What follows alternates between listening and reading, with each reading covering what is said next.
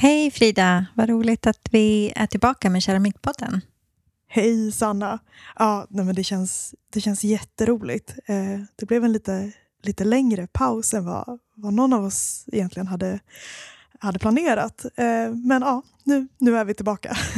ja, vi har haft lite fullt upp, både du och jag mm. och eh, vår ljudtekniker Elias. Precis. Ja. Men men eh, vad är det som du har haft för dig sen sist, Sanna? Eh, jag har jobbat heltid med min gamla yrkesroll, alltså inom HR som personalvetare. Mm. Ehm, så det har tagit mycket tid från verkstaden och mycket tid från annat. Jag är också aktiv i en ideell förening, Ottilia Adelborg museet, som tar en del tid. Och sen en annan stor grej är att vi ska faktiskt eh, flytta jag och min lilla familj. Vi har köpt en gammal gård i, utanför Orsa. Så det har varit en hel del med husförsäljning och husköp och flyttpacka. Ja, mycket. Ja, det, det, låter, det låter verkligen mycket. Hoppas att vi får eh, att det blir lite lugnare nu, nu till sommaren i alla fall. Men du blir kvar i Dalarna i alla fall. Det är, det är skönt.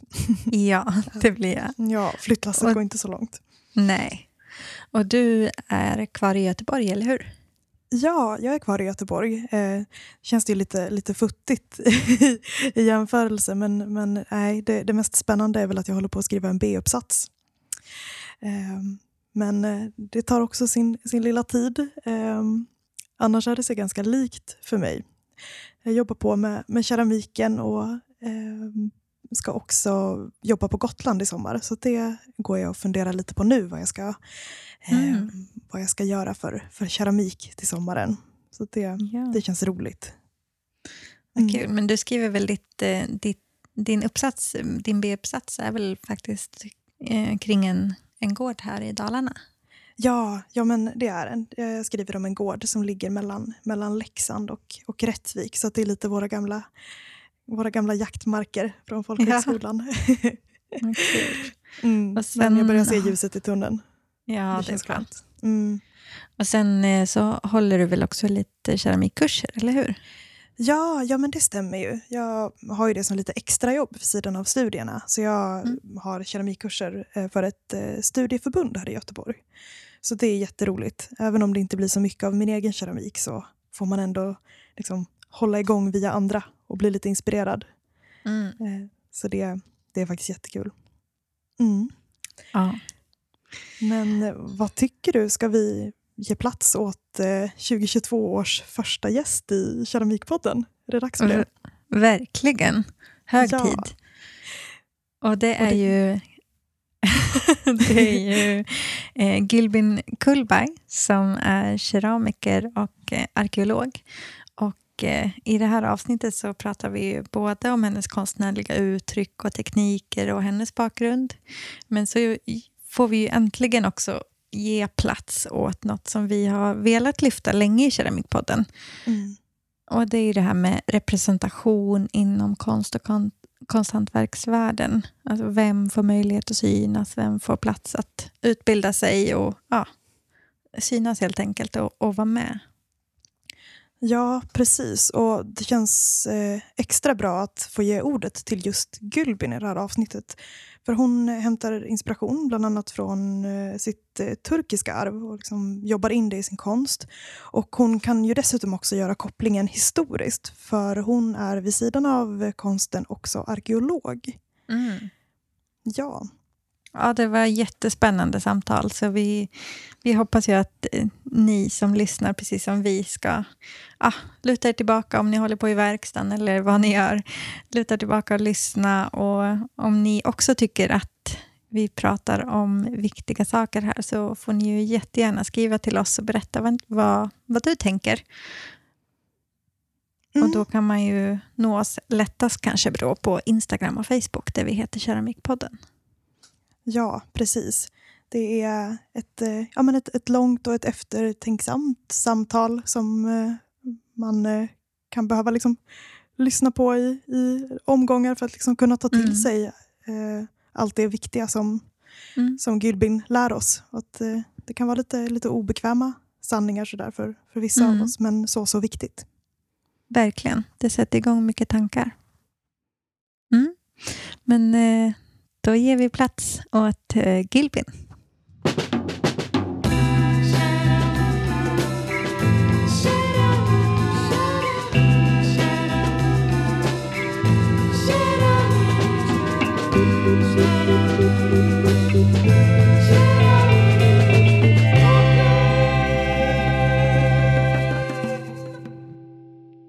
Hej! Den här veckan så befinner sig jag, Frida Karlsson, i Göteborg och jag sitter här tillsammans med Gilbin Kullberg. Hej Gilbin! Hej! Hej! Och så har vi också dig med på länk, Sanna. Hej! Ja, Sanna, jag sitter i, hemma i mitt hus i Gagnef. Men jag ser ju er i alla fall, för vi har på Facetime här. Och jag ser framförallt de här tre bullarna ni har framför er. Ja, vi fixade ju faktiskt att vi har, vi har tre bullar här, även fast du inte är med fysiskt. Men det kanske mer var, var elakt att du får sitta och titta på den här bullen. Det är okej. Tanken var god. Men ja, Gylbin, tack så jättemycket för att, för att jag får komma hit, eller vi. Eh, kan inte du börja med att bara beskriva för de som inte är med oss här. Eh, hur ser det ut i din verkstad där vi, där vi sitter just nu? Ja, först vill jag tacka för att jag får vara med. Jätteroligt. Eh, min verkstad ligger ju på Gråberget i Majorna, Göteborg. Och eh, jag har en ingång. Eh, det är en gammal butikslokal i ett 60-talshus. Så det är ett stort fönster och, eh, vad ska man säga, dörren är ju också sån ja, plåt, glas ingång. Mm. Och sen så är den 25 kvadrat.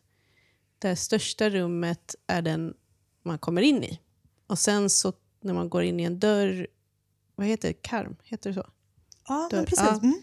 Så eh, till vänster så har jag eh, liksom en gång och där man går mot vänster så har jag ett pentry, så ett litet kök. Och till höger så finns det ett litet kontorshörna och, till, och mitt emot den så finns det en toalett. Så det är väl så Ja. det ser ut. Hur länge är det som du har haft verkstad där? Jag har haft verkstaden sedan 2016. Eh, och innan dess så stod det tomt i sex år Mhm. och bodde råttor här. Och jag ringde på den varje år under sex års tid.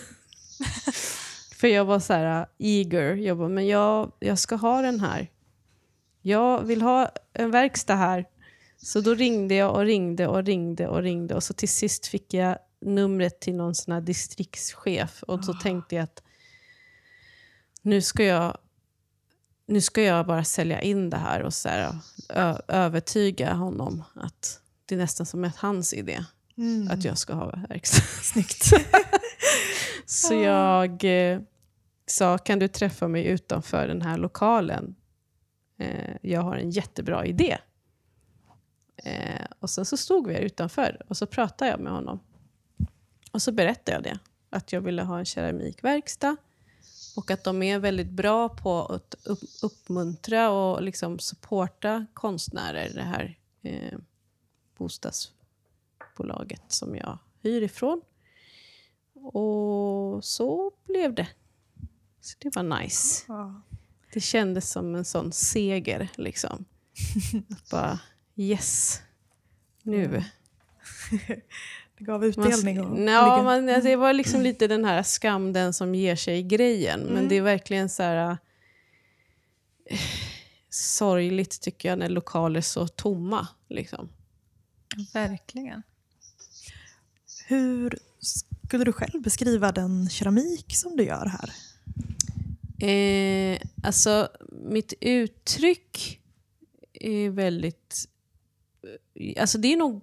Jag skulle säga att det är blandat. Alltså jag, de teknikerna jag använder, om man ska vara så lite snacka tekniskt, så är det ju att jag eh, tummar, ringlar, kavlar, tryckteknik, alltså trycker på gipsformar och olika. Det är liksom tekniskt. Jag drejar inte något. Eh, jag, sen så hittar jag väldigt mycket inspiration ifrån eh, arkeologiskt material och eh, tar liksom eh, vad ska man säga, detaljer. Så jag kan göra någonting som ser väldigt modernt ut men sen så liksom är det någonting från förhistoriskt material. Mm. Alltså det är väldigt mycket så kopplat till kulturarv, alltså den gemensamma kulturarven brukar jag säga, som är allas våran. Och sen så har jag ju ett kulturarv själv, eller en historia erfarenhet som jag plockar ifrån, som kanske blir lite mer personlig. Och den, eh, det uttrycket eh, är ju i den färgglada eh, jag använder mig av liksom, att splasha på färg på en vit glasyrbotten. Um, där den, kom, alltså den kommer från graffitins spittning. Mm. Så att, uh, och det var jag... Jag graffade ju och var med i hiphop liksom, kulturen och, och ut, liksom gjorde... Jag dansade och jag liksom graffade och skrev texter. Så jag har ju det liksom i min i mitt egna kulturarv, om man säger. Det blir ju liksom... Alla har ju olika vägar som ja, man tar ifrån. Ja. Uh, så... Ja. Jag kan vara ganska, det kan gå från ganska strama, liksom, stramt till organiska liksom, former, mm. skulle jag säga också. Mm. Det är en spännande kombination, liksom hiphop och historia på något vis. Igen. Ja, ja alltså arkeologiskt material och eh, hiphop. Det Applicerat på Men keramik. det är typ jag. ja. Det är alltså jag, det är, ja. Eh, jag blir jätteglad när du sa det, för jag blir verkligen så här, bara, ah, men det, det är verkligen jag. Alltså jag eh, det är svårt att förklara, men det är... Jag är ju en sån här tänkare och jag tycker att det gör så mycket med ens egna historia och arv. Mm. Och att det får ta uttryck i, i, i mitt liksom, hantverk, men också i konstnärskapet. För jag gör ju skulptur, skulpturala eh, projekt och grejer också. Vi kommer ju komma in på det lite senare nu under intervjun också. Ja, men just att du har en till profession som, som arkeolog. Mm. Det är ju därför som, som den delen är Exakt. ett tydligt inslag. Men ja, jag tyckte det var jättespännande just med liksom, kopplingen till graffiti och hela, eh, hela den världen. Det tänker att, att aldrig någon som vi har intervjuat har, har angett som inspirationskälla innan. Jag ja, alltså, jag, kan fick, jag vet inte. Det kanske är ganska nytt eh, för många. Alltså, men spittningen alltså, är ju från det engelska spitting, mm. som är att bespotta. Alltså loska på mm. en, ett graffitiverk till exempel. Eh, och det handlar ju om, alltså, när man målar det Alltså där på 80-talet liksom, så handlar det mer om att man skulle visa sina revir där man bodde. Mm. Och var det någon som inkräktade eller man säger, på någon annans då, område och hade då eh, skapat en graffiti-tag, eller en piece brukar det kallas med mm. stora bokstäver, eh, så eh, kom... Som du hade till exempel varit i mina områden, Frida, ja. så ser jag att du har gjort en pis där. Så säger jag, nej, nu, nu har hon gått över en gräns. Och då spittar jag, alltså bespottar jag ditt verk mm. genom att märka det med mitt, min, mm. min märkning. Så att i, det finns liksom en filosofisk tanke kring det här för mig. då, Att den här spittningen, alltså märkningen som jag gör på mina eh, bruksgods men också i de konstnärliga skulpturerna. Det är min märkning av liksom av min keramik. Att det är så här, jag äger mitt uttryck. Det här är liksom jag. Och det här är liksom, vad ska jag säga, ja, en, ett ägarmärke Typ. Jättespännande. Så... Eh, modernt bomärke på något vis. Ja, men precis. Ja.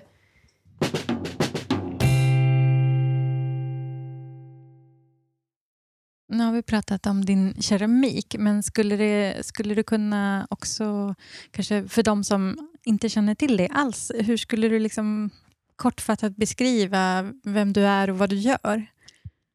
Jag är en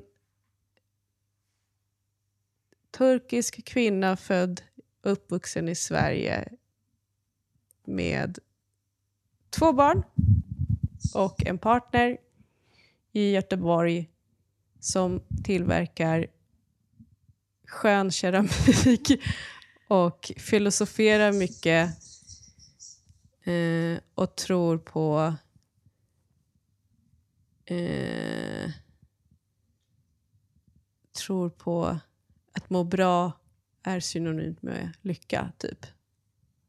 Alltså jag filosoferar ju jättemycket. Och jag, så det är väl också så här, jag brukar eh, beskrivas som en tänkare och liksom eh, beskrivas som ganska, inte, inte ganska, men så här, flummig. Men jag tror att eh, när människor sticker ut från ens egna liksom, trygga sfärer så blir det liksom att man tolkas som flummig.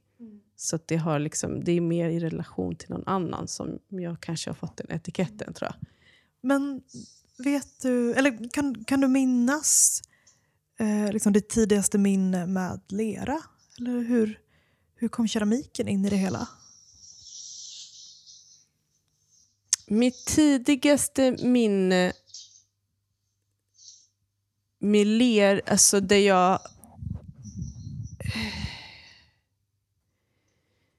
Jag fick en sån här resa nu, tidsgrej i huvudet. För, jag, eh, för det jag trodde var mitt tidigaste minne är inte det, kom jag på nu när vi pratar om det. Utan det är faktiskt när jag eh, var... Jag, jag, jag minns inte ålder, men det måste ju varit mellan alltså kanske runt 4-5 års åldern tror jag, när vi var i Turkiet. Där tillverkar man ju mycket i lergods och man dricker ju väldigt mycket. Liksom, och men, man använder ju bruksgodset i, i liksom, vad ska man säga? Alltså där mina föräldrar kommer ifrån, liksom, det är en plats där man, när jag då var fem, det här var så på eh, 80-90-talet. Så då var det fortfarande väldigt så här, alltså, bondesamhälle. Så att det här med plast och sånt fanns inte på samma sätt då i det området. Så att man använde keramik väldigt mycket, men just lergods. Och det jag minns första liksom, minnet är hur jag dricker så här kallvatten ifrån en sån här eh, lergodskärl. Och smaken, alltså just smaken av vatten från lergåskärl. Liksom, oglaserat. Det är, det är så någon jordighet i det. Mm. Eh, det är nog mitt första minne av liksom, att ha kommit i kontakt som har gjort något avtryck. Liksom. Smaken av typ lergods. så här, man, hmm. Men det första där jag har liksom skapat med lera, då gick jag i Eh, då var jag nog typ åtta och gick, var, fick testa det på fritids.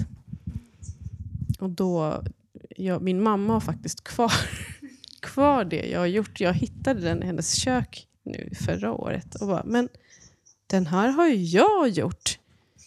Så stod det så här gulligt, mitt namn så här, som jag har skrivit.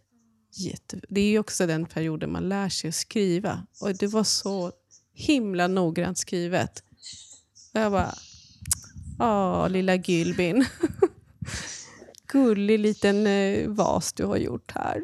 Fint att den ändå har stått framme då. Det var inte som att den var längst ner i någon kartong. Om den alltså, jag vet inte vart hon har hittat den. Jag blev bara så himla himla glad. Den är så här orange, röd, orange-gul.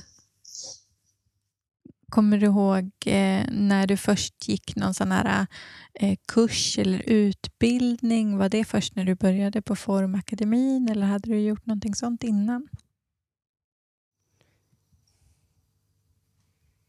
Så jag gick ju bild och form i gymnasiet. Så där fick jag ju lära mig liksom det, mest, så här, det mesta inom allt, typ. eh, men det är faktiskt Formakademin som är min första och just första och enda som jag faktiskt har gått nu när jag tänker efter. Jag har liksom... Eh, ja. Kan inte du berätta lite om den tiden? När, när var det här och, och hur var det? Ja, eh, jag gick Formakademin efter gymnasiet, eh, vilket är då 2004 till 2006. Så då bodde jag i Lidköping två år. Eh, jag var som sagt 19 när jag flyttade där, gymnasiet. Åh gud, ja, lilla plutten. Jag var, eh, var första gången som jag bodde ensam och jag liksom, jag, jag gjorde saker själv och jag lärde känna kompisar. Liksom. Men jag var ju också en av de yngsta som gick där. Mm. Eh, och rebellisk. Jag gjorde ju saker som Alltså grejen är den här rebellgrejen. Som jag, alltså jag gjorde ju inte som, jag, som, som det förväntades att jag skulle göra. Och det gjorde jag ju inte i gymnasiet heller, när jag pluggade där. Eh, utan jag ville ju testa annat och jag ville liksom... Mm, jag drivs ju av en spontanitet och det har jag ju alltid gjort. Eh, och har och haft lite svårigheter med att så fokusera och så vilket fortfarande finns. Men, men eh, så jag gjorde... Vi hade ju liksom olika kurser. Alltså det jag uppskattar jättemycket med den utbildningen är ju att det är hantverkstekniskt. Det är som en historia. Liksom. Vi gick ju verkligen från att så här, ringla, tumma, dreja, dreja stort, eh, liksom, dreja fat och sen så var det här industrihistoria liksom, med att mm. formpressa, gjut, Alltså göra gipsformer och sen gjuta de formerna. Alltså verkligen så på millimeterpapper, rita. Alltså, och, och, få hela spannet hantverkstekniskt under två år. Alltså den utbildningen hade jag uppskattat om den var liksom tre år. Alltså det hade fått, och vi fick glasyrlära och fantastiska lärare. Alltså det sitter så mycket kunskap eh, hos de här personerna som var mina lärare. Och sen så är det ju tyvärr några som inte lever längre. Men det är ändå så här... Eh, även om de protesterade och tyckte att jag inte skulle göra så som jag gjorde, så fick jag ändå göra det. Alltså de släppte det efter ett tag. Eh, och det fanns ändå en nyfikenhet kring vad jag gjorde. Eh, jag, jag gjorde ju liksom återupp... Alltså jag, jag, jag, ja, men jag bara så här, äh, gjorde. Ja. Alltså det sista så här, examensarbetet var ju blått och vitt. Och då skulle man liksom tolka det här blått och vitt. Och jag gick ju tillbaka till mitt kulturarv och liksom sökte mig till ehm, eh, vad heter det? Färger och dekorer från moskéer. Liksom. Och den islamiska konsten. Och det... Eh, det var ju också en sån där tid som då... Det var ju några år eh, efter det här med 11 september, så det var ganska så här, eh, turbulent eh, gentemot religionen. Så jag tror att det blev så obekvämt att jag gjorde det. Jag mm. själv kände väl också mig så obekväm, men jag, var, jag är också en väldigt stolt person. och det är liksom... Jag är stolt över mitt ursprung. Redan då var jag så här, nej men alltså det här är ju jag. Jag kan inte göra någon annans historia. Liksom, sitta och måla porslinsmåleri och göra liksom blommor. För då blir det inte genuint. Det är inte min historia. Eh, och jag stod fast vid det jag ville göra och eh, ja, det blev stort. och eh, ja. Men det var, jag hade det jättebra. Även om det liksom, jag kan ju tänka tillbaka till det ibland. Bara, gud, varför satt jag liksom inte bara nötade drejning? Och sen så känner jag bara så här, men gud, jag var ju 19, 20. Alltså, vilken 19-20-åring sitter och nöter? Man vill ju liksom göra annat också. Tänker jag. Speciellt när man upptäcker, liksom, ska lära känna sig själv också. Och göra saker. Eh, jobba och sånt. Ja. Men eh, det här med drejning, var det någonting som... Eh, ja, hade du velat göra det mer eller var det att, att det var andra tekniker som lockade? I- Jag tänker i och med att du inte jobbar med det idag och sådär. Eller? Eh, jag tror från början, alltså om man ska se så här långt, eh, så handlar det nog mer om mitt tålamod. Och att jag eh, inte riktigt tycker att det är kul att göra samma sak flera gånger. Erkänner jag här högt. Eh, men Eh, men det tänker jag är så här, vi är olika bra på saker. Men jag vill gärna eh, köpa en drejskiva. Jag har inte just nu den ekonomin till det. Men det är liksom nästa inköp. Så här, en drejskiva, för att jag vet att jag kan. Jag har ju alla grund... Alltså det, sitter ju, det är som när man har lärt sig cykla och så simma. Att det, är så här, det sitter där, men jag måste praktisera det. Eh, jag brukar jämföra det i och för sig med att när jag kör bil. För jag, kör, jag har körkortet, men eh, jag har inte mängdkört så mycket. Så att jag kör ju sådär bra. Man kör men Ja, mer eller? så jag, jag brukar säga så här, jag, jag kan dreja, men, in, alltså, men typ inte in, så, sådär bra. För grejen är att det är lite så här, ska jag säga sådär dåligt så blir det negativt. Så, sådär bra. Halvbra. Jag vet precis vad jag ska göra. Liksom. Mm. Så det är så här, eh, gött ändå att kunna känna så här, men jag vet precis vad jag ska göra och vad som krävs för att det ska bli bra. Ehm, men... Mm, nej men jag har som sagt, jag, det, det är på gång i mig själv att jag vill göra det och det känns liksom gött. Eh, Men som sagt, det är just det här med att göra samma sak Mm. liksom repetera. Eh, Jag har jättesvårt för det. Det är inte för Men alla. Då blir jag jättenyfiken, för jag, alltså min bild av Formakademin det var ju just att man lärde sig att göra, alltså, eh, vad säger man, producera, bruksproducera. Mm. Det var ju Hur därför... kom det sig att du valde just, eller liksom sökte dig dit? Alltså det grundar sig nog i att jag inte visste att det fanns andra eh, utbildningar. För grejen är att jag eh, kommer från en knegarfamilj och med föräldrar som kom till Sverige under 70-talet.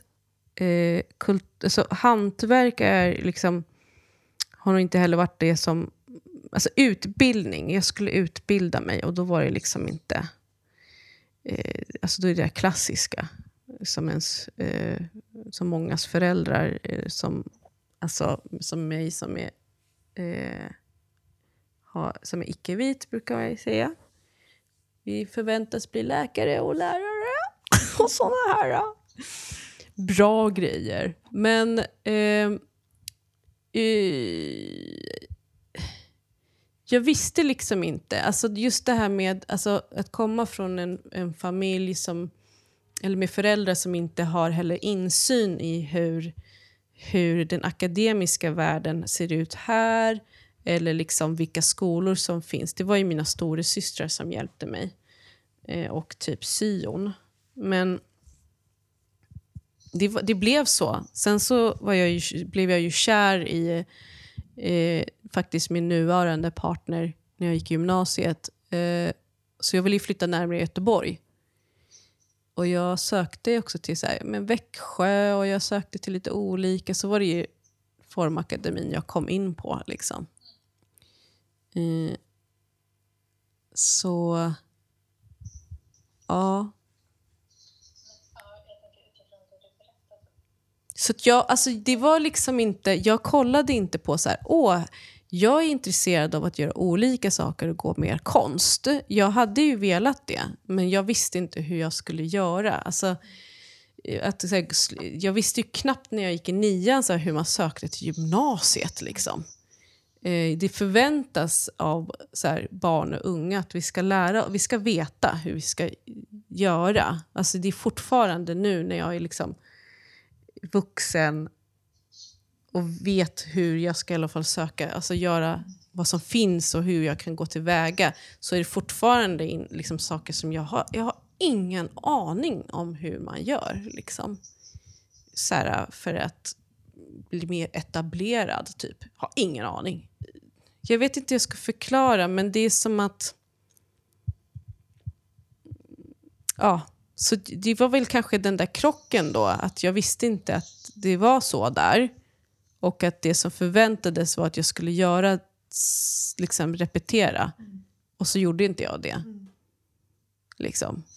Utan jag bara, jag vill göra det här. Men jag tycker det låter, vi har ju varit inne på det någon gång tidigare, att, att, eh, ja, men, att söka till en folkhögskola eller till och med konsthögskola, att det är många som kanske inte ser det som ett alternativ för att man växer upp med att en utbildning ska vara svar på så här, men vad blir du då? Mm. Och att då välja något som är utforskande eller bara läsa på folkhögskola i två år, det är liksom, nej men, men vad blir du då? Då tänker mm. jag att en, kanske att Formakademin ändå ja, men, att det var en, en, en utbildning som kunde leda till ett yrke. Kan det liksom vara en, en anledning? Alltså, det var nog att jag fick ett avstamp och jag liksom läste att jag fick ändå testa de här olika teknikerna. Och så tänkte jag så här, men då kanske jag hittar någon teknik som jag uppskattar. Eh, som passar mig. liksom. Eh, men alltså jag är väldigt experimentell. Och jag tror att det är, alltså jag är det i min person. Alltså att jag är ganska spontan i mig själv. Um, och att jag kan ha liksom en plan alltså, i min vardag och sen så gör jag någonting helt annat. Lite svårare nu när jag har barn, vilket ändå är bra för mig. Eh, men men eh, jag tror att det är så här, spegla sig i, i det. Liksom. Jag svarade inte på din fråga. Vad var din fråga? Nej, men det var, det var nog inte så mycket en fråga, mer en reflektion. Vi, eh. För mig, eh, alltså jag sökte ju efter eh, Formakademin så sökte jag ju till HDK och till lite andra såna här eh, finskolor kallar jag dem. Men det är ganska så här, det är också en hel, det är en annan tid tänkte jag säga. Men det här är ju liksom början av 2000-talet. Um, och jag... Uh, obviously, jag kom inte in tänkte jag säga. Men, eh, men grejen är att jag... Uh, det är väldigt så elitistiskt och uh, det är en väldigt homogen, homogen grupp. Alltså det är väldigt homogent och det är väldigt... Jag, upp, jag så här, jag vet inte. Jag menar verkligen inte att låta missunnsam eller butter, men jag kan så uppleva att när jag har varit på marknader och tittat till exempel på uttrycken så tycker jag att det känns... Det har känts som att det är samma formspråk och samma uttryck. Och det tycker jag är så här, det är väl inte därför... Alltså det blir som att man stöps i samma behåll, liksom form. Och det tycker jag är så ledsamt. För att då blir det ju också samma. Alltså jag tänker så här, har du en homogen grupp eh, som ska skapa någonting och som, där stilarna är väldigt lika, då blir ju också uttrycken väldigt lika. Det finns liksom ingenting som så här, skakar om eller liksom... Eh, jag tänker att man ska ta tillvara olikheterna och mångfalden. För det är ju då det händer en förändring också i... Liksom, alltså går vi samma grej och gör samma sak så här, i de här skolorna, då blir det ju väldigt tråkigt, tänker jag. Nej, men alltså, det, ja, som sagt, det... Mm, men det är ju också de personerna, inte personerna så, liksom, men just så här, de som har gått de här skolorna som faktiskt får första tjing, om man ska säga. De är liksom, de, är, de, är ett, de anses både liksom av samhället men också så här, konst och keramik eller vilket liksom hantverken det är så upplever jag det som att de är ett snäppet bättre. De har någon form av kvitto med sig. Ja, men precis. Att det, är så ja, men det, här är, det här är bra, så får man en så godkänd stämpel på något sätt. Medan står vi andra som då bara, nu gör jag såna här öron, bara har gått folkhögskola eller då eh, eftergymnasial eller vad den är vi ska liksom... Vi anses vara lite sämre för att vi inte har fått möjligheten. För någonstans handlar det om att få möjligheten att få vara med. Mm. För det handlar om att säga, får jag vara med? Vi ska ansöka eh, med våra prover och så ska vi fråga så här, vi vill, jag vill så gärna vara med i den här gruppen. Eh, och jag vill så gärna... det blir så här skit... Jag vet inte, jag tycker det är konstigt jag, jag, jag förstår inte riktigt hur värderingen kan, av ens uttryck och hantverk kan göras beroende på om man har gått tre år mm. på ett så kallat erkänt eh, liksom statligt... Är det inte statligt? Jo. Eller? Ja.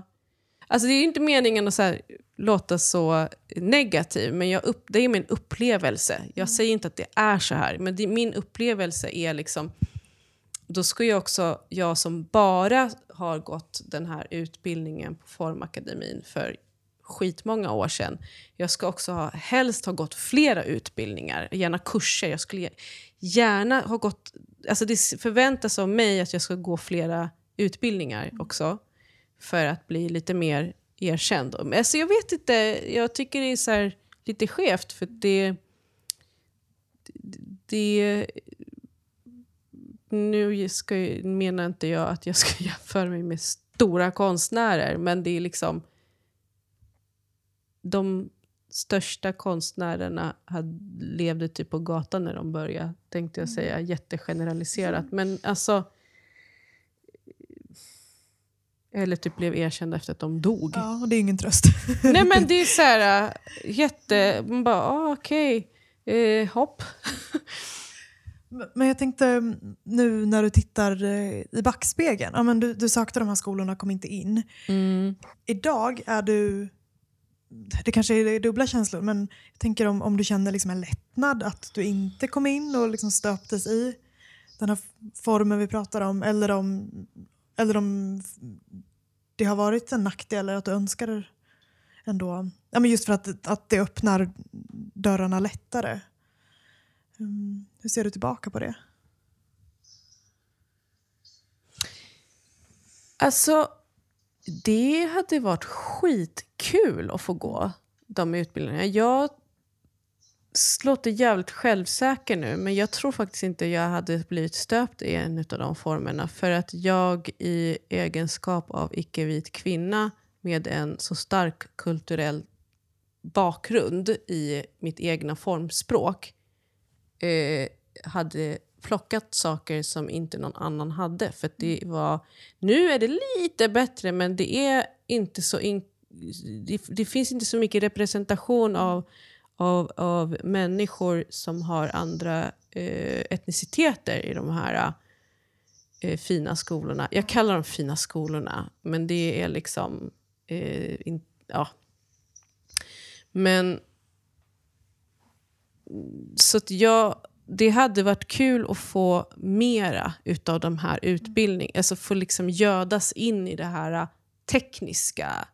Jag vill, hade velat liksom götta mig bland alla glasyrer. Liksom, och bara så ah, vad händer om jag får... Alltså, jag ville ha liksom, plattformar och trygga rum där jag fick experimentera. Mm. För grejen är, det var ju det jag ville.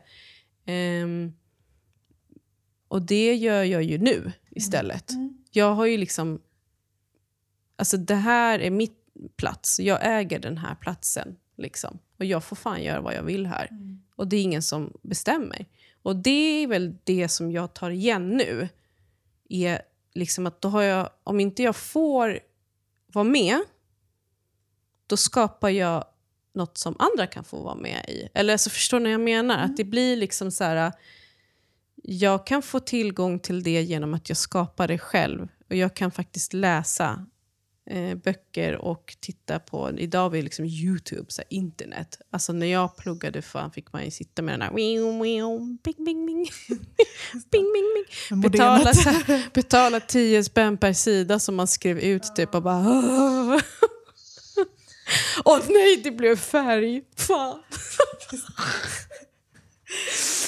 Men det är liksom... Eh, alltså jag så jag hade ju, det är det det handlar om, att få möjligheten att få vara med, mm. att få utvecklas.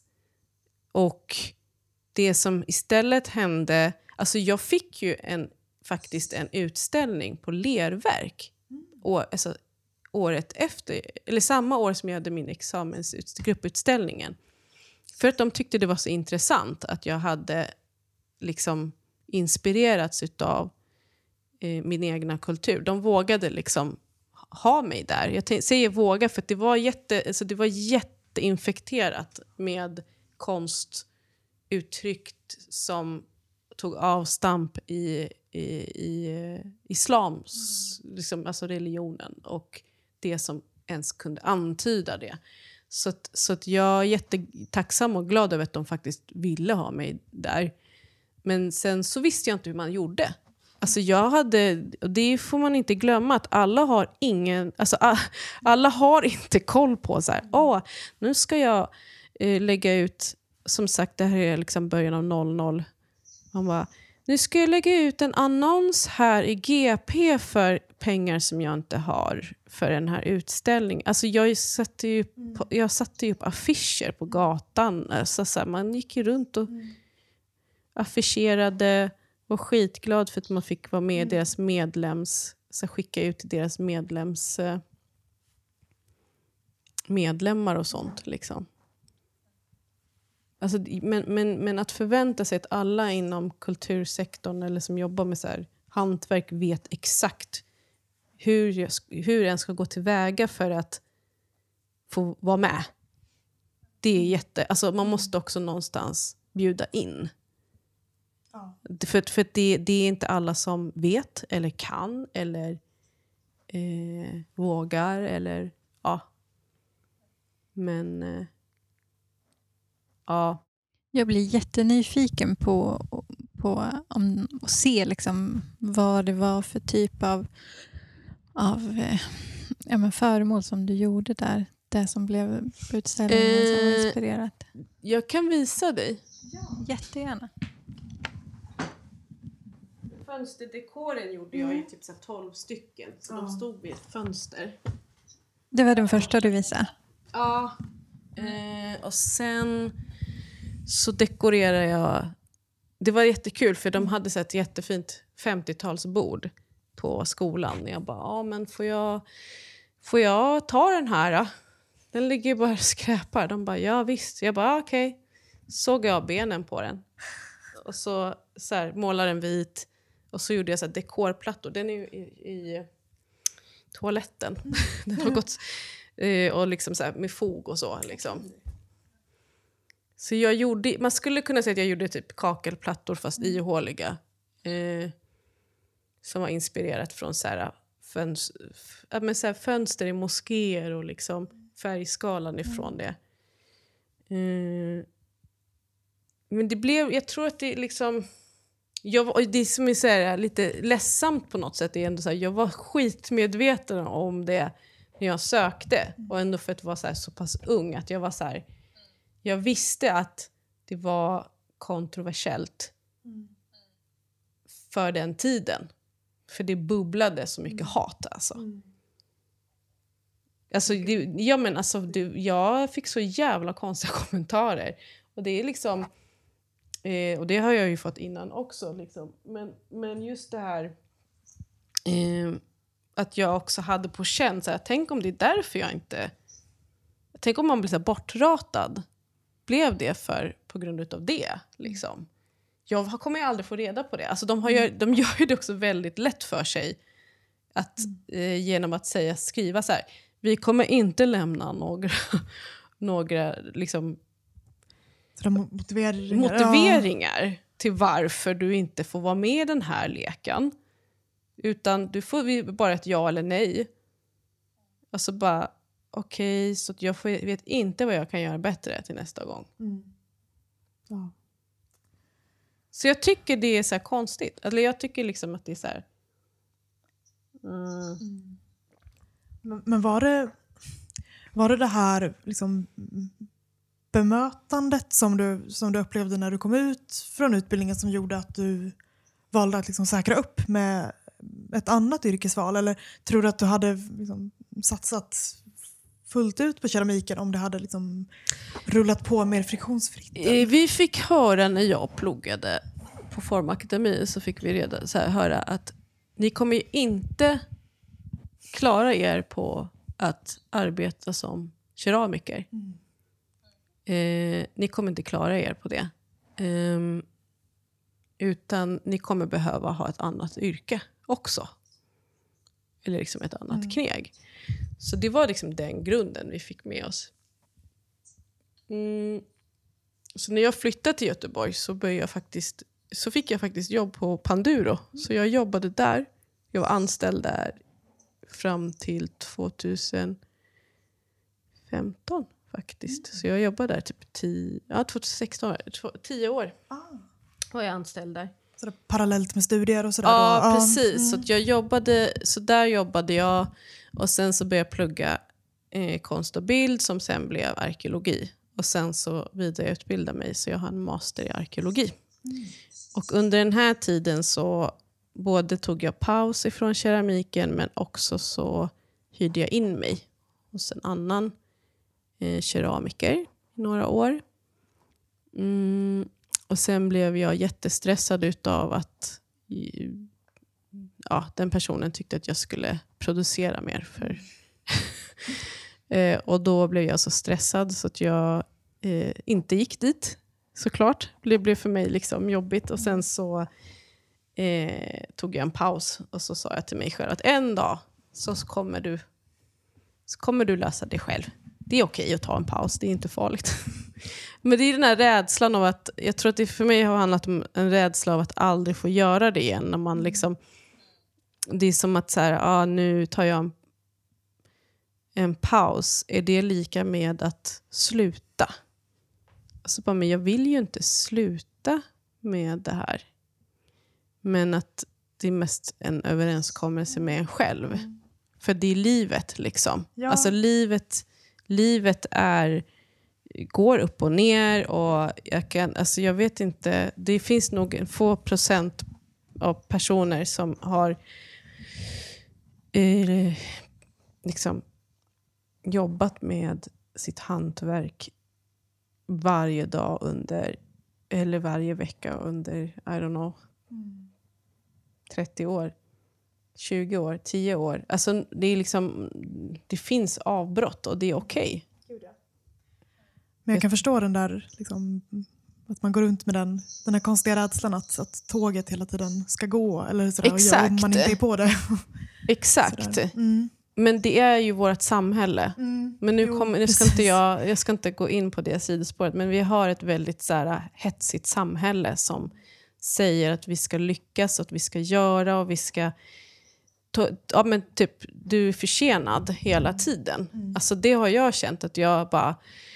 Jag hinner inte med det där tåget som du säger. Bara så, men jag vet inte hur man gör för att bli etablerad. Jag vet inte, men gud, hur... Och så jämför jag mig med alla andra. Bara, men hur gjorde den där personen... Hur har den personen lyckats eh, få utställningar i ett annat land eller på den där galleriet och bla bla bla. Liksom.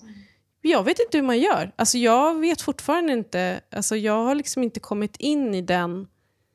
Eh, vad ska man säga? I den klubben. så här, hittat de här svaren. Eh, men också... Eh, ja, jag vet inte. Jag tror att det viktigaste är att hitta ett sätt som funkar för en själv. Mm. Där man mår bra. Alltså leran och skapandet, i grund och botten så är det det, alltså det får ju mig att må bra. Mm. Och med alla de här äh, sakerna utifrån som brusar och susar så blir det ju som att en prestation och en, en, en form av typ att jag ska känna mig misslyckad eller vara liksom sorgsen för att jag inte hinner med. Men jag känner så här, men varför...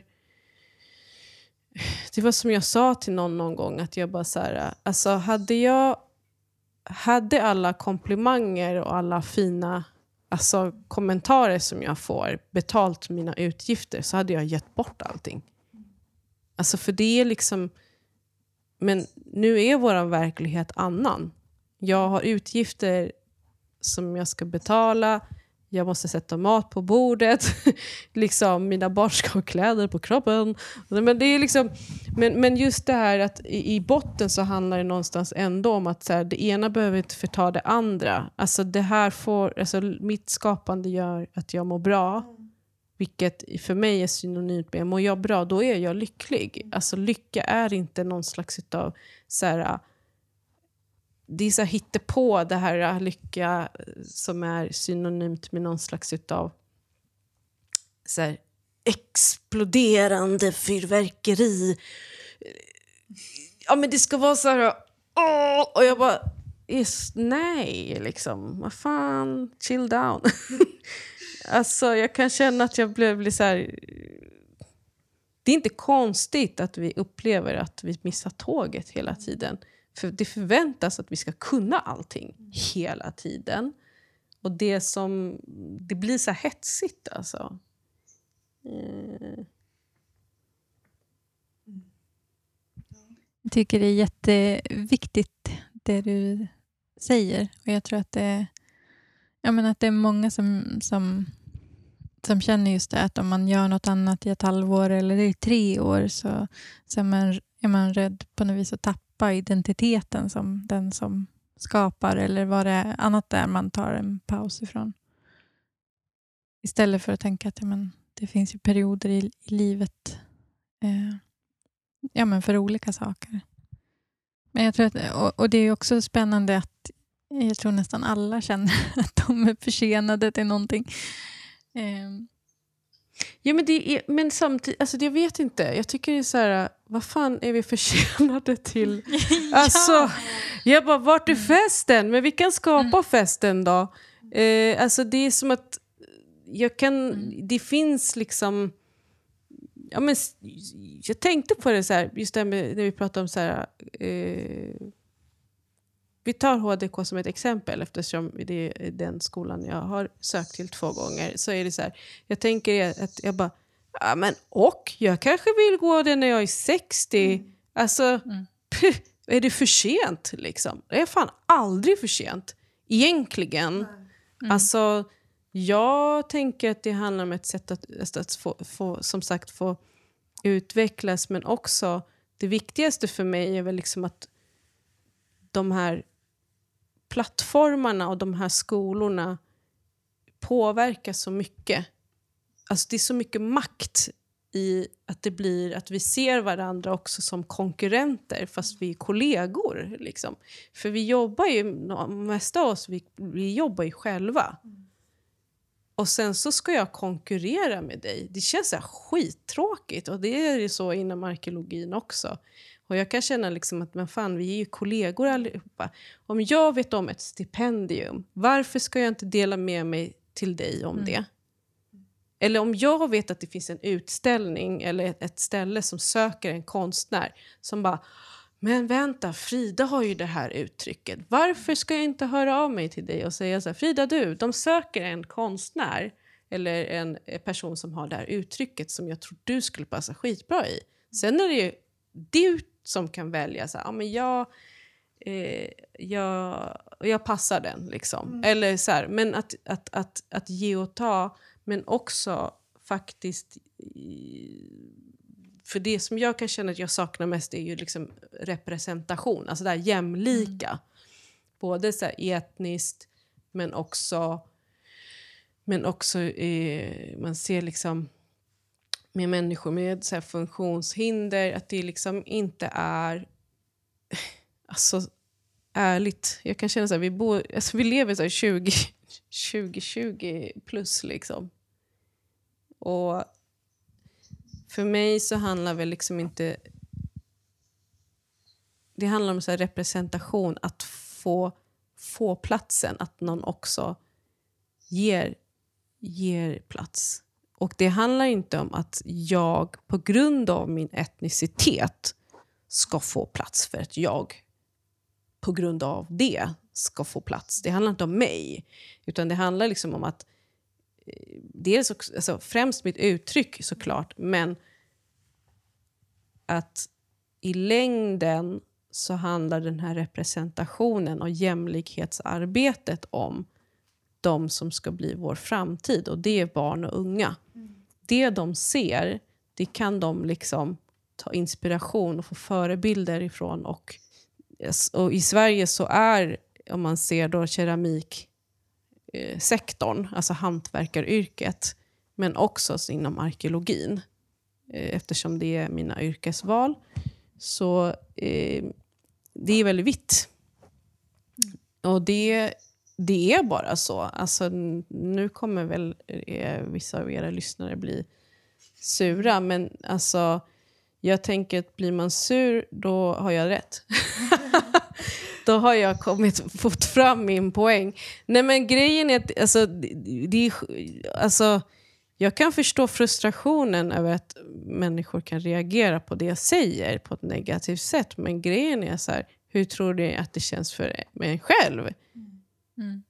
Vi har ju liksom ett samhälle där jag som person, i mig som kvinna och eh, med en, ett utomeuropeiskt ursprung är i minoritet. Sen har vi hantverkare. Alltså vi har så fantastiska kreatörer i det här landet som oavsett, liksom, oavsett kön, eller, alltså, det är därför jag kan känna så här, ta vara på. Alltså kultur, alltså man, jag tänker vi kan, alltså just det här med arkeologin, för det blir en ganska nice övergång ändå. Men just det här, liksom, det är så intressant att kultur genom historien alltid har tagits från de mest kulturrika områdena i världen där de har ansetts som så här, Åh, det är så fin kulturen, kulturens vagga och alla liksom de här.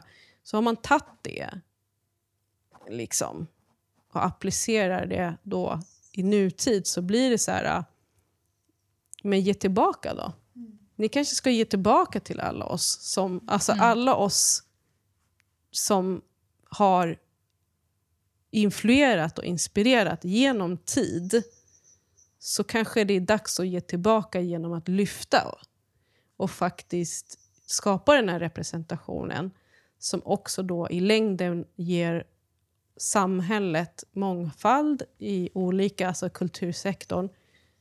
Eh, men alltså just att vi får, ger våra barn och unga liksom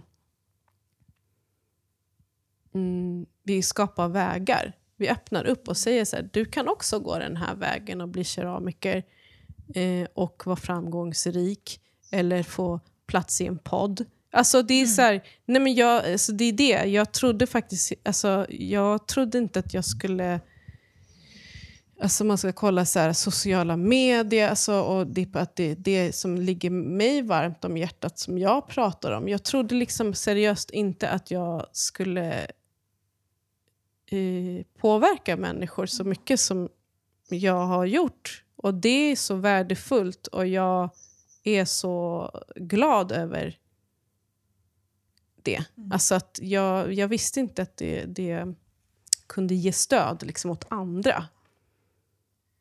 Vi har faktiskt en, en, fråga lite längre ner här eh, då vi ville höra vad du ser som din viktigaste uppgift som keramiker. Men det är kanske lite det vi har börjat ringa in nu.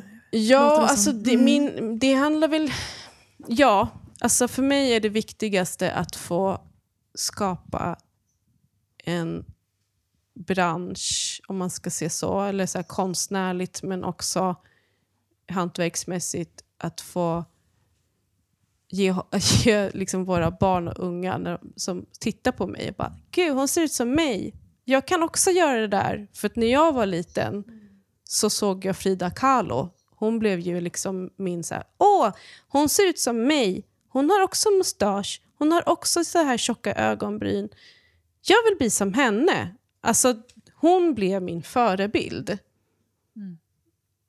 Eh, och min stora syster gödade mig med hennes konst. För, och liksom peppade mig. Och när jag gick i högstadiet och vi skulle skriva när jag, när jag blir stor ska jag bli det här, som alla typ har gjort. Då skrev jag så här, när jag blir stor ska jag bli konstnär. Och jag hade Frida Kahlo som mm. var död. Alltså, eller hon liksom, jag hade ju inte en levande förebild. Förutom mina storasystrar. De blev ju mina förebilder. Liksom. Men det är det som jag också... Jag jobbar med ett projekt just nu som faktiskt är så fint, som jag blev förfrågad om.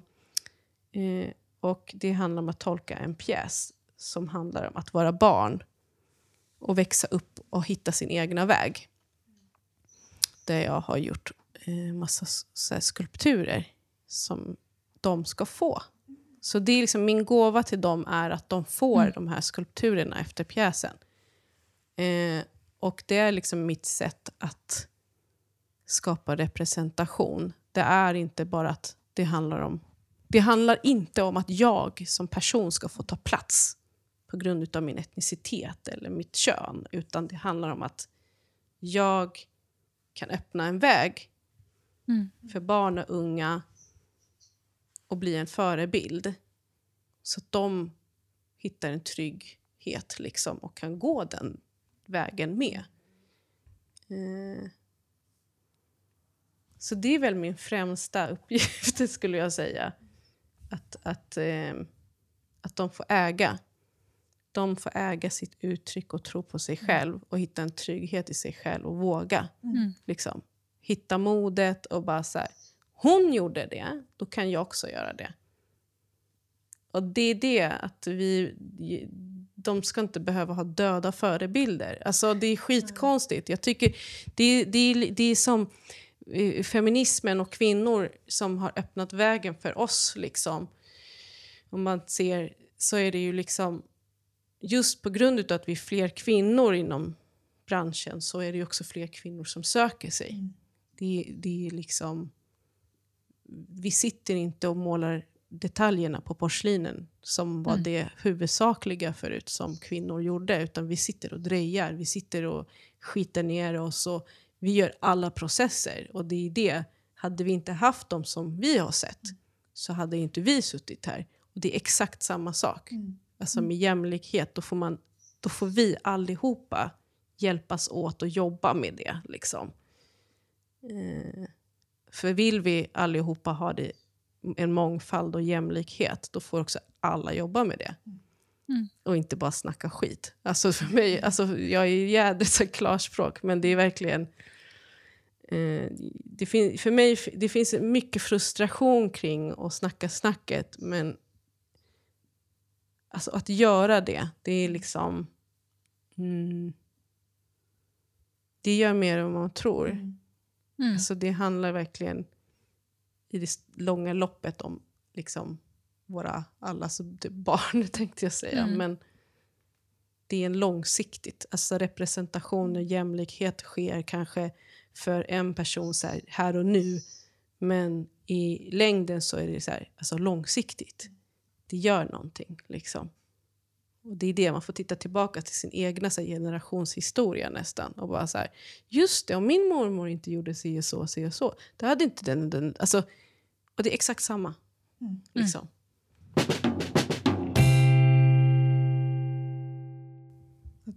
tänkte på det, för, för visst jobbar du redan ganska praktiskt alltså med pedagogik och med barn och unga? Ja. Och liksom i, att det också är en del av, av ditt yrkesliv? Mm. Jag fick ju den här eh, fantastiska möjligheten på min förra arbetsplats där jag jobbar som arkeolog. ehm, att utveckla ett program som jag hade tänkt på i många, många, många år. Eh, jag berättade det för min kollega, och, alltså kollega och chef, och han sa kör, det här är skitbra. Så jag har en, ett pedagogiskt arbete som jag kallar för krukmakarens verkstad. Och då så eh, förmedlar jag arkeologi genom leran som läromedel. Så jag blandar liksom det praktiska med det teoretiska. Och då så får de lära sig om olika tidsperioder genom olika liksom, byggnadstekniker. Så om vi pratar om exempelvis... Vad ska jag ta som ett... Jag har varit på... Jag jobbar ju med Skapande skola som är en subventionerad... Eh, vad ska man säga? Ja, det är ju... Ja. Alltså det handlar om att få in konsten och kulturen i skolan så att barn får med sig det från skolålder. Ehm, och så det är... Så det jobbar jag med. Och då försöker jag även eh, väva in just det som kallas för postkolonial teori. Så att jag har liksom bäddat in det i min undervisning. Så när jag pratar om det så, som jag gjorde med en klass, då skulle de ha porslinsmåleri. Ville de ha. Eh, så då hade jag eh, kakelplattor och så porslinsfärg. Sån här, eh, vad heter det? Ja, snäll färg. snäll, snäll porslinsfärg. Ehm,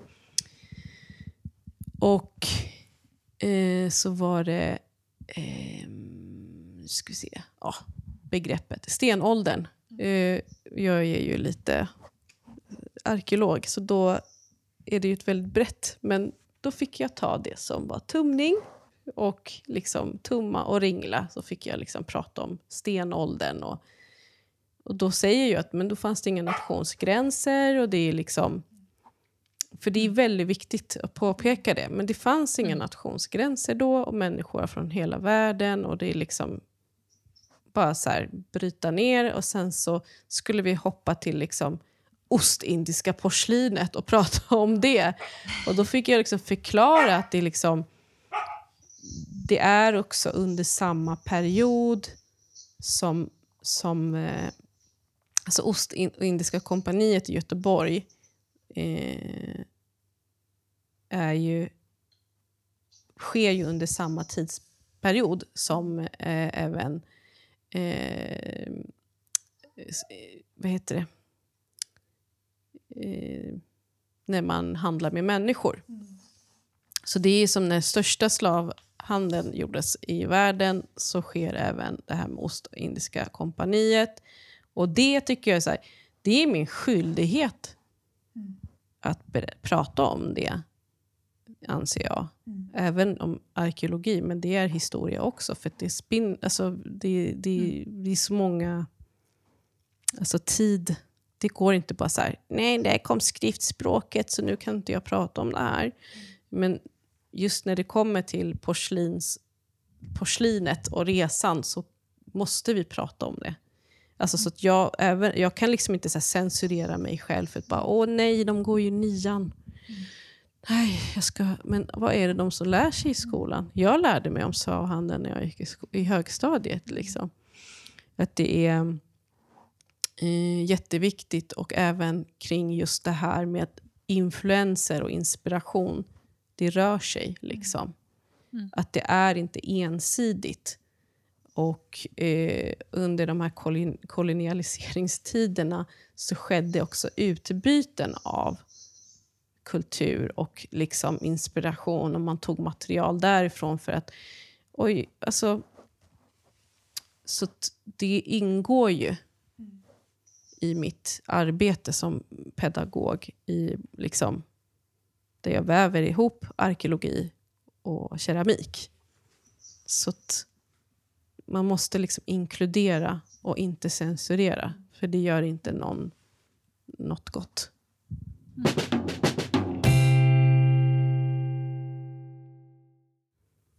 känns som att, att du har ändå erfarenheter i din ryggsäck. Alltså både, både kanske att du är eh, keramiker men också dina andra erfarenheter. Liksom att du har den kritiska blicken. Jag tänker att det också är säkert är sånt som kan hjälpa dig i ditt arbete som arkeolog. Eller att man blir en mer kritisk tänkare. Och...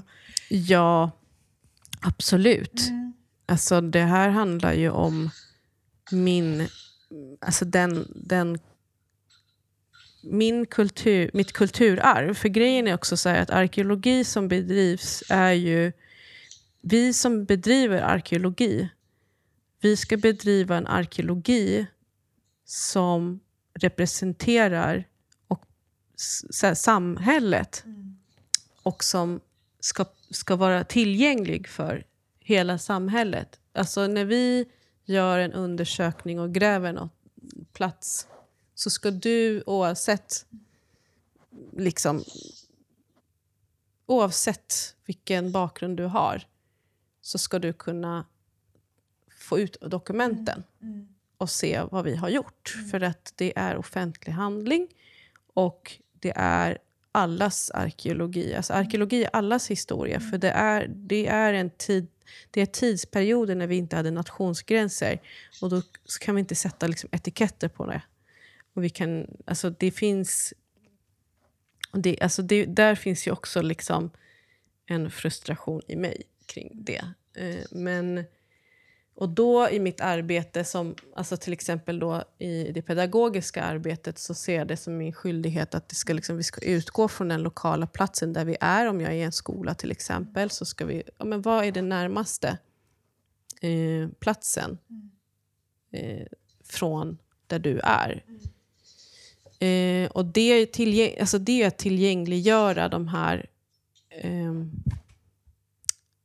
arkeologiska eller kultur, liksom, historiska eller arkeologiska platserna eh, och att området tas om hand. Att man känner att liksom, det här är också en del av mig. Mm. Och det oavsett om vi är... Alltså jag själv är uppvuxen i Alby. Och jag visste jag visste inte att det var... Jag förstod liksom inte varför det var en så här, När vi gick till centrum så förstod jag inte varför det var en jättestor så här, vikingaskepp som var målad på väggen. Liksom. Jag fattade inte. Sen nu, alltså när jag pluggade arkeologi, då bara aha, Hallunda, Alby. Men shit, det är ju vaggan av... Alltså, det finns jättemycket fornlämningar där och det är liksom jätteviktigt för det området. Eh, det var jätteviktigt under det, liksom den tidsperioden. Men idag så, så klankas det ner för att det är ett socialt utsatt område. Och jag kan känna så här, men om vi som arkeologer ger den här kunskapen, för det är vår skyldighet, till de här personerna, alltså människorna som bor där, då kanske det också tas om hand på annat annat sätt. För det är lika mycket deras kulturarv som alla andras. Just på grund av att det är en tid då vi inte har Eh, nationsgränser. Alltså det kan inte kopplas till nation liksom, eller etnicitet på det sättet som vi gör idag. Och Det är det som jag kan känna så att det, det, är så jag försöker jobba med barn och unga.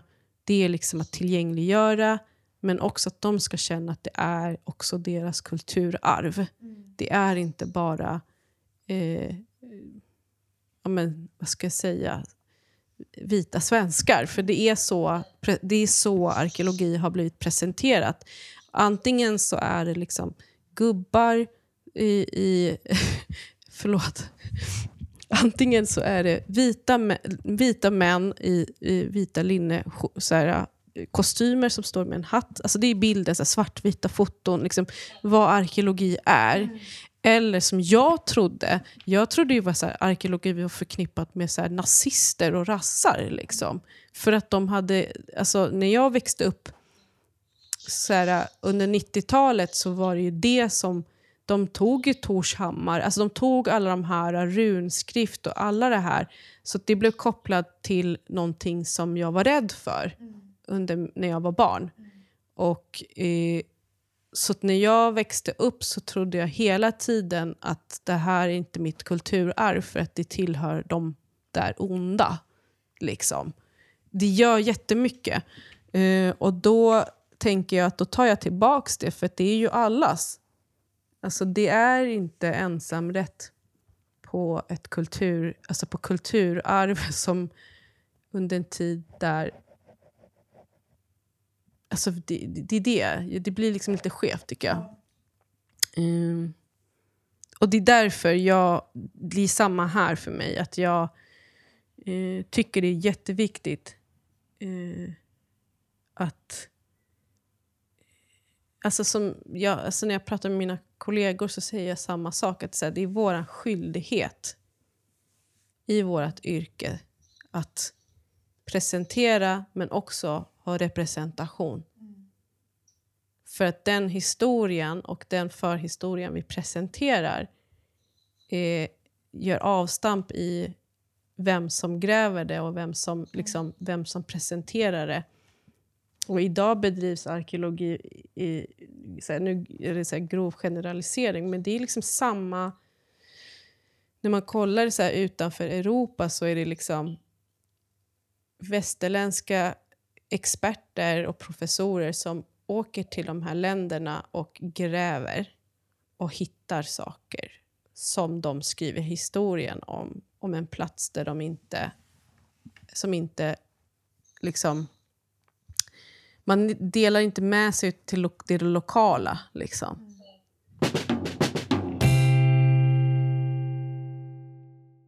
Men för den som vill se eller köpa din keramik, vart kan man vända sig då?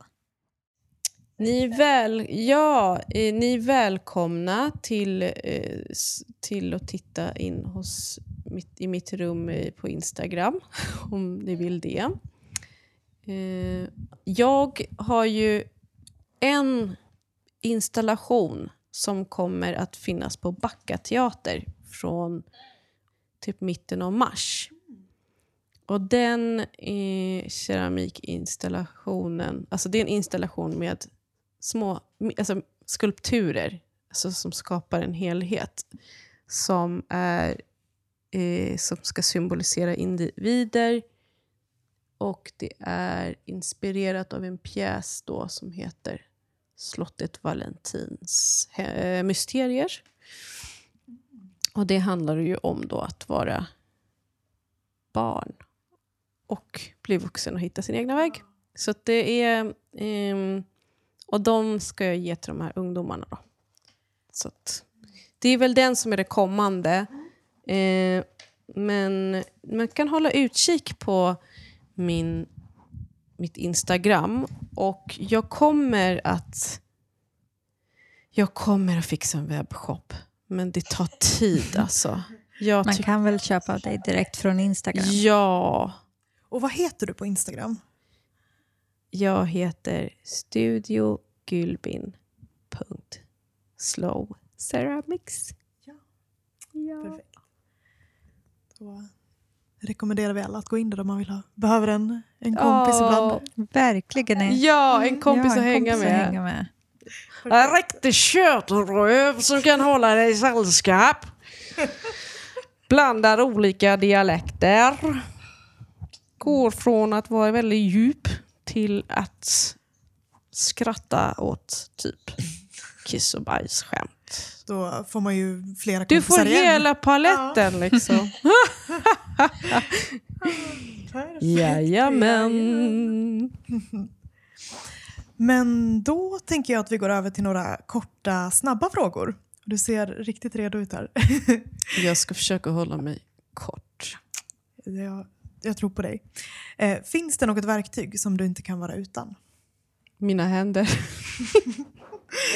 Mycket bra, det är väl det bästa. Lyssnar du på någonting i verkstaden och i så fall vad? Mm, både och faktiskt. Ibland är det bara tyst. Mm. För jag behöver det när det brusar mycket i mitt huvud. Eh, det senaste jag lyssnade på är faktiskt så här, sofistisk musik som eh, är väldigt eh, melankolisk. Men, men eh, alltså jag lyssnar på väldigt olika saker. Eh, Det är väldigt baserat på humör eh, och mående. Men, så jag tänker att jag tar det som ett exempel, det senaste. Så. Jättebra. Mm. Men allt däremellan. Men det är det som jag också och- mediterar till. Så jag har något, just nu är jag i något läge där jag behöver eh, ha sånt som påminner mig om att liksom lugna mig Mm. lite så. Mm. Och andas. Låter bra. Eh, Finns det något fält inom keramik som du vill lära dig mer om?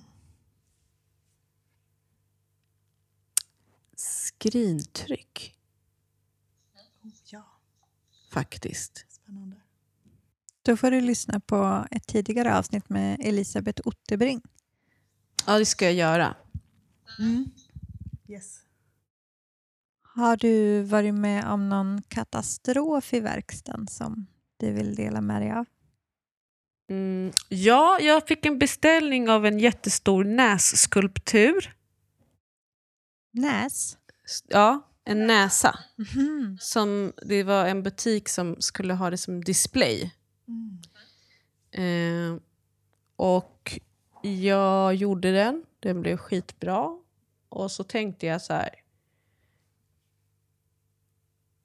Jag, jag gick liksom händels... Alltså jag, jag, jag visste precis vad jag gjorde för fel. För jag kände på den och så tänkte jag jag borde verkligen vänta med att bränna det här. Mm. Eh, och jag brände ju den i tre olika delar. För den var så, det var ju en, en stor. Liksom. Jag, och då hade jag en annan ugn. Eh, ja, den exploderade ju. Så jag fick ju göra om allting. Så istället för att jag hade kunnat lagt tiden på att låta det torka Mm. i typ två veckor till så fick jag istället göra om allting och leverera den typ en månad senare. Eh, den var jobbig. Och den blev ju inte heller lika bra, den andra skulpturen jag gjorde. Mm. Ja, den var jag faktiskt inte nöjd med själv. Men jag var tvungen att leverera. Ah, Men den, den var jobbig. Hade det är nog det som, som har varit eh, det största, tror jag. Faktiskt. Så jobbigaste. Mm. Eh, vem eller vad får inte komma in här i din verkstad? Jag har ju min butik också här i verkstaden. Mm. Så att, alltså alla är välkomna så länge de är trevliga. Mm. Och beter man sig som en douchebag, då är det bara att gå ut. Alltså det är så. Ja. För att jag tänk, alltså för mig är det... Alltså... Ja, men att man är vänlig och beter sig och sen så också eh, respekterar gränser. Mm. Jag har ju haft personer som har så här, klampat in och bara gå, gått in. Liksom, så här, och jag har ingenting emot det, men börjat pilla så här, på saker som, som eh, har torkat som man är skiträdd om. Och jag bara, vad gör du? Alltså, du? Jag vill inte att du rör det där. "Ah, det ser så fint ut. Och det är så här, ja, fast... Alltså just det här, känna in Ja. att vissa grejer kanske du ska fråga, får jag gå in här? Liksom. Eh, och om någon skulle använda liksom, dina uttryck, eh, ditt formspråk i sina egna alster, ser du det då som stöld eller inspiration? Det har hänt. Ja. Mm. Eh, min första reaktion var... Jag, för jag, jag tänker jag är transparent Ja. och ärlig Ja. bara, för det, det är bara onajs annars. Min första reaktion var så här, men vad fan. Och sen så, så här, backade jag från min så här, irritation och bara så här, lät det sjunka in lite. Och det, den irritationen grundar sig i att jag själv inte är etablerad. Mm.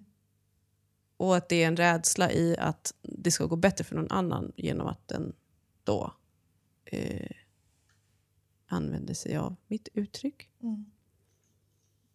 Men sen så backade jag ifrån det och så tänkte jag så här, ja men fan vad gött. Alltså, det, för det är okej att ändra sig. Jag tänker så att det är en mänsklig grej som sker fysiskt så här, och emotionellt. Och att det är viktigt att vara ärlig i det. Eh, och sen så blev jag så här, ah men fan vad kul att jag kunde inspirera Mm. eh, till att den personen vågade gå utanför sina trygghets, alltså sin trygghet, alltså Mm. sin, det bekväma. Liksom. Så jag tänker att det kan det, att det, det, skapade ett mod hos den personen att uttrycka sig. Alltså, det är fint, det är en fin komplimang. Ja. Att jag kunde skapa det hos den personen eller de personerna som gör det. Jag har ju sett vissa andra som... Liksom, sen kan ju jag vara så här i vissa grejer att jag tycker att det kan vara schysst att credda. Och det handlar ju om just det här med att det kollegiala, att det är schysst. Liksom. Men jag tänker också någonstans som en av mina lärare på Formakademin sa, det har också följt mig, så att allting är redan gjort. Mm. Och en själv ska bara göra det på ett sätt som alltså ens egna uttryck, på sitt eget sätt. Alltså fat. Mm. Alla har gjort fat. Fat har funnits hur länge som helst. Du ska göra det på ditt eget sätt. Liksom. Mm, ja. Bra utgångspunkt. ja, men precis. Mm. Sista frågan då. Vem tycker du vi ska prata med i Keramikpodden? Åh, jag tycker ni ska prata med min vän eh, Alicia Mm. Samson. Hon har ett konto på Instagram som heter eh, My Clay Journey. Så hon... Det är häft, jag tycker det är inspirerande med människor som inte som har tagit sig... Det är verkligen hennes... Ja, det är hon som ger smörknivarna. Ja! Hon är jättefin. Alltså väldigt fin omtänksam person. Men också... Jag älskar det här... Jag tänkte säga hon är inte förstörd. Men hon, har liksom, hon gick in i väggen Mm. och hon började med ett lerpaket för att så här, rehabba. Ja. Och bara i en källare. och sen så har hon liksom just det här eh, processen med att komma tillbaka i en sjukskrivning och vara, må så dåligt. Det, så jag tror det hade varit fint och hon hade kompletterat det bra. ja. Och hennes ubuntu-kultur. Liksom. Gud, det är jätte, jättebra tips. Det tar vi med oss. Ja, verkligen spännande. Direkt in på listan. Jag tror till och med redan att hon är på listan. Ja. ja men, Jag älskar verkligen hennes uttryck. Väldigt roligt. Mm, jättekul. Det här var ju hur mysigt som helst. Vad roligt det är att vara tillbaka, Sanna. Ja, väldigt kul att få börja så här. Tack så jättemycket Gilbin. Tack själv för att jag fick vara med. Det var en ära att få vara med. Tack så jättemycket. Tusen, tusen tack. Tack. Puss och kram. Hej. Puss, hej.